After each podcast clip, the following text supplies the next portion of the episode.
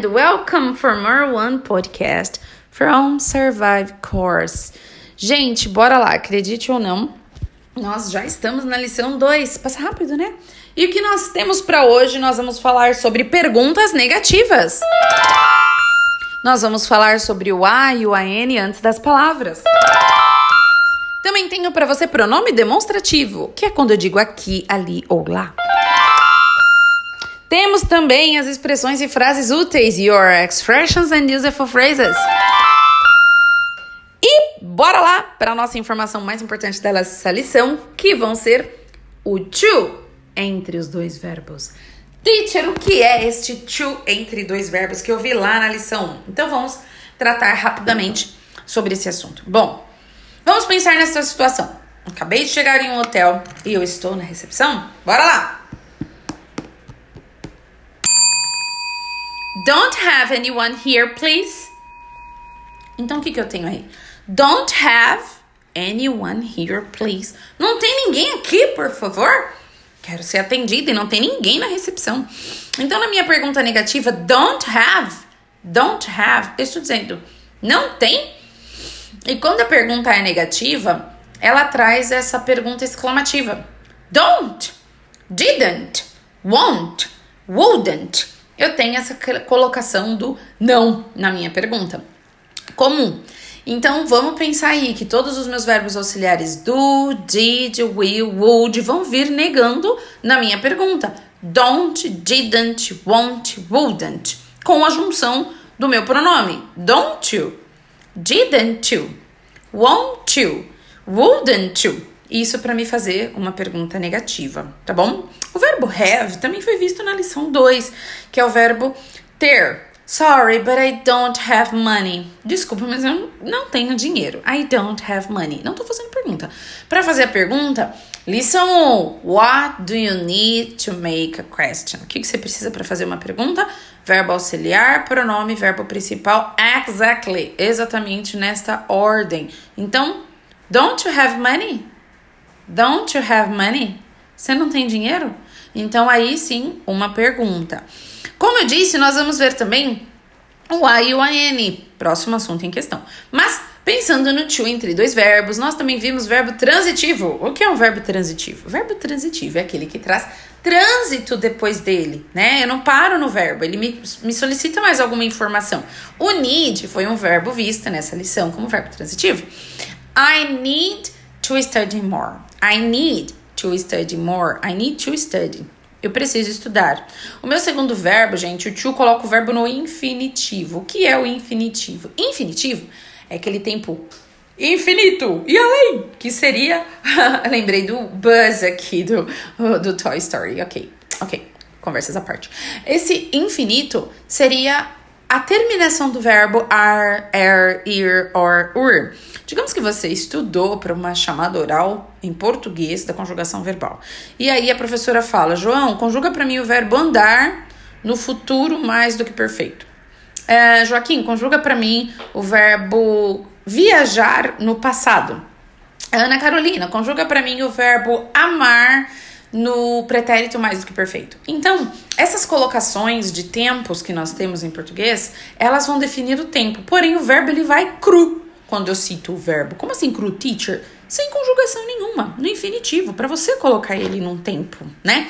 Então, esse to em inglês vai colocar esse verbo no tempo definido, mas ele ainda não está em tempo nenhum. O to deixa o verbo no infinitivo, tá? Mas via de regra aqui na Survive, porque a nossa intenção é que você realmente grave de uma forma confortável e tranquila, eu tenho to antes do verbo, para ele poder ser com, para ele poder ficar no infinitivo. Então, quando eu digo I need to study, eu estou dizendo eu preciso estudar. I need to study. Eu preciso estudar. I need to drive. Eu preciso dirigir. I need to drive. Então é essa colocação que eu tenho, tá bom? Pode tirar. I need to drive. Eu preciso dirigir. Então é isso que nós temos com esse to entre dois verbos, tá bom, turma? Continuando aí, então, próximo assunto, o A o N. E o que, que nós temos? Vamos pensar no nosso idioma, tá? Em português. Nós primeiros aprend... primeiro aprendemos os nossos, as nossas vogais, A, E, I, O, U. Depois a gente aprende as consoantes C, B, L. Formamos as famílias das sílabas. Ba, Be, Bi, Bobu, Lá, Leli, Lolu. Aí formamos as palavras, né? Bolo, bala. E qual é, é Calma que eu tenho um propósito, tá, turma? É, o que, que eu tenho com isso aí? Hashtag segura paciência. Então, o que, que eu tenho com isso? A formação das nossas palavras, ela segue um padrãozinho de consoante vogal, consoante vogal. Vamos trazer isso para o inglês aqui para ajudar a gente. Com o A e com o AN, eu vou usar o A quando eu tiver uma palavra que começa com uma consoante. Eu vou usar o AN quando eu tiver uma palavra que começa com uma vogal. Então, bora para os exemplos? Let's see the examples. Uh, do you have an answer, teacher? Do you have an answer? Você tem uma resposta, professora? Você tem uma resposta? Então, an answer, porque eu tenho an answer. O an, depois vem o answer, começa com vogal. Teacher, do you have an ask? Teacher, do you have an ask? Você tem uma pergunta? Ask. Ah, eu dei o mesmo exemplo. An answer, an ask, so sorry. Teacher, do you have a car? Quem sabe faz ao vivo, né? Do you have a car? Uh, esse a car, o car começa com uma consoante. Então, eu vou usar o a Do you have a car? Do you have a car? Você tem um carro? Então, A antes de consoante, N antes de vogal. Na sequência, nós temos o the, que é o artigo. O the que significa o, a, os, as. Então, com o artigo, a professora your teacher deve ter te dito que em inglês nós não temos o gênero que, que significa dizer que não tem gênero? Porque em português o a e o o define o gênero para nós, né? Se é feminino, se é masculino. Olha o gato. Nossa, eu vi a sua gata. Então aí eu tenho gato, o gato, a gata. Então eu defino o gênero. Em inglês, I have no how. Eu não tenho como saber, porque eu digo the cat, que pode ser o gato ou a gata, the dog, que pode ser o cachorro ou a cachorra, que no caso para nós a cadela, ok? Continuando aí, eu também tenho os pronomes demonstrativos, onde eu tenho this, this, that, those. Gente, pro these, o primeiro, singular e plural, a princípio, eu não quero que vocês pensem em distinção de som, tá? You will uh, have the same sound. Você vai ter o mesmo som. O que vai definir se é singular ou plural é a quantidade do que você tá falando. Look the cat. Olha o gato, olha o cachorro. Look this cat. Oh, perdão, é o gato. Look this cat. Olha esse gato. Look these cats. Olha esses gatos. Look the car. Olha o carro. Look this car. Olha esse carro. Look these cars. Olha estes carros. Percebe que eu também usei o the do o? Porque às vezes a gente vai falar, olha o gato, olha esse gato. Acaba usando até mesmo o the para poder demonstrar, olha o gato, olha o carro. Não que eu devo usar o pronome demonstrativo. Não, você vai falar em inglês como você já fala em português, né? Não se esqueçam. Never forget. Eu sempre digo isso. Você não tá aprendendo a falar. Você já é um falante, né? Do seu idioma. Você só tá aprendendo a passar isso para uma outra língua. Então você já fala. Existem alguns pontos gramaticais, gente, que nós não precisamos martelar, ficar em cima deles, porque você já fala português. Você só tá passando isso pro inglês, tá bom?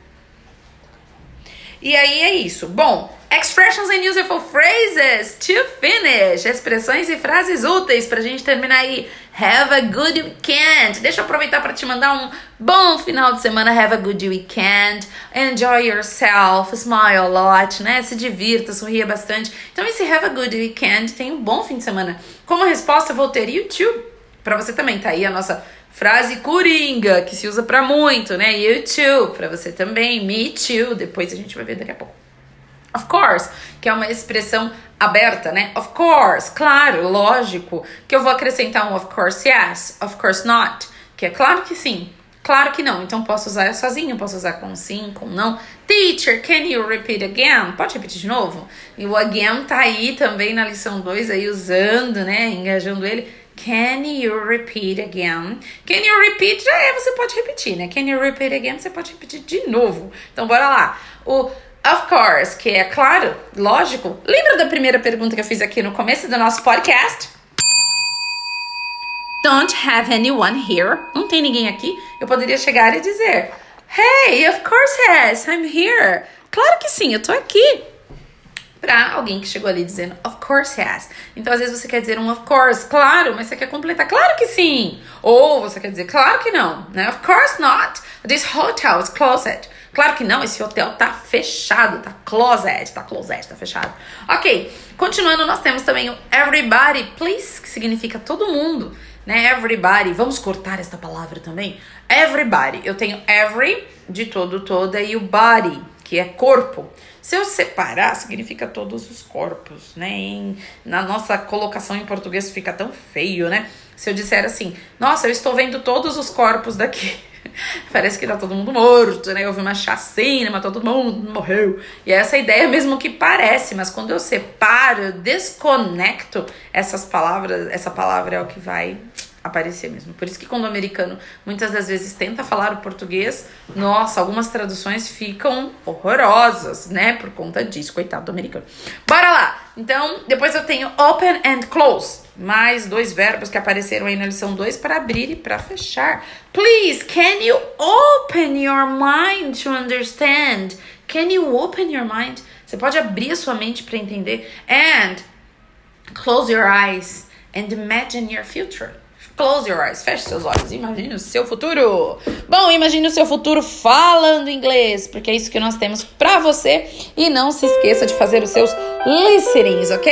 Então é isso por hoje. Finalizando o nosso podcast from Survive Course.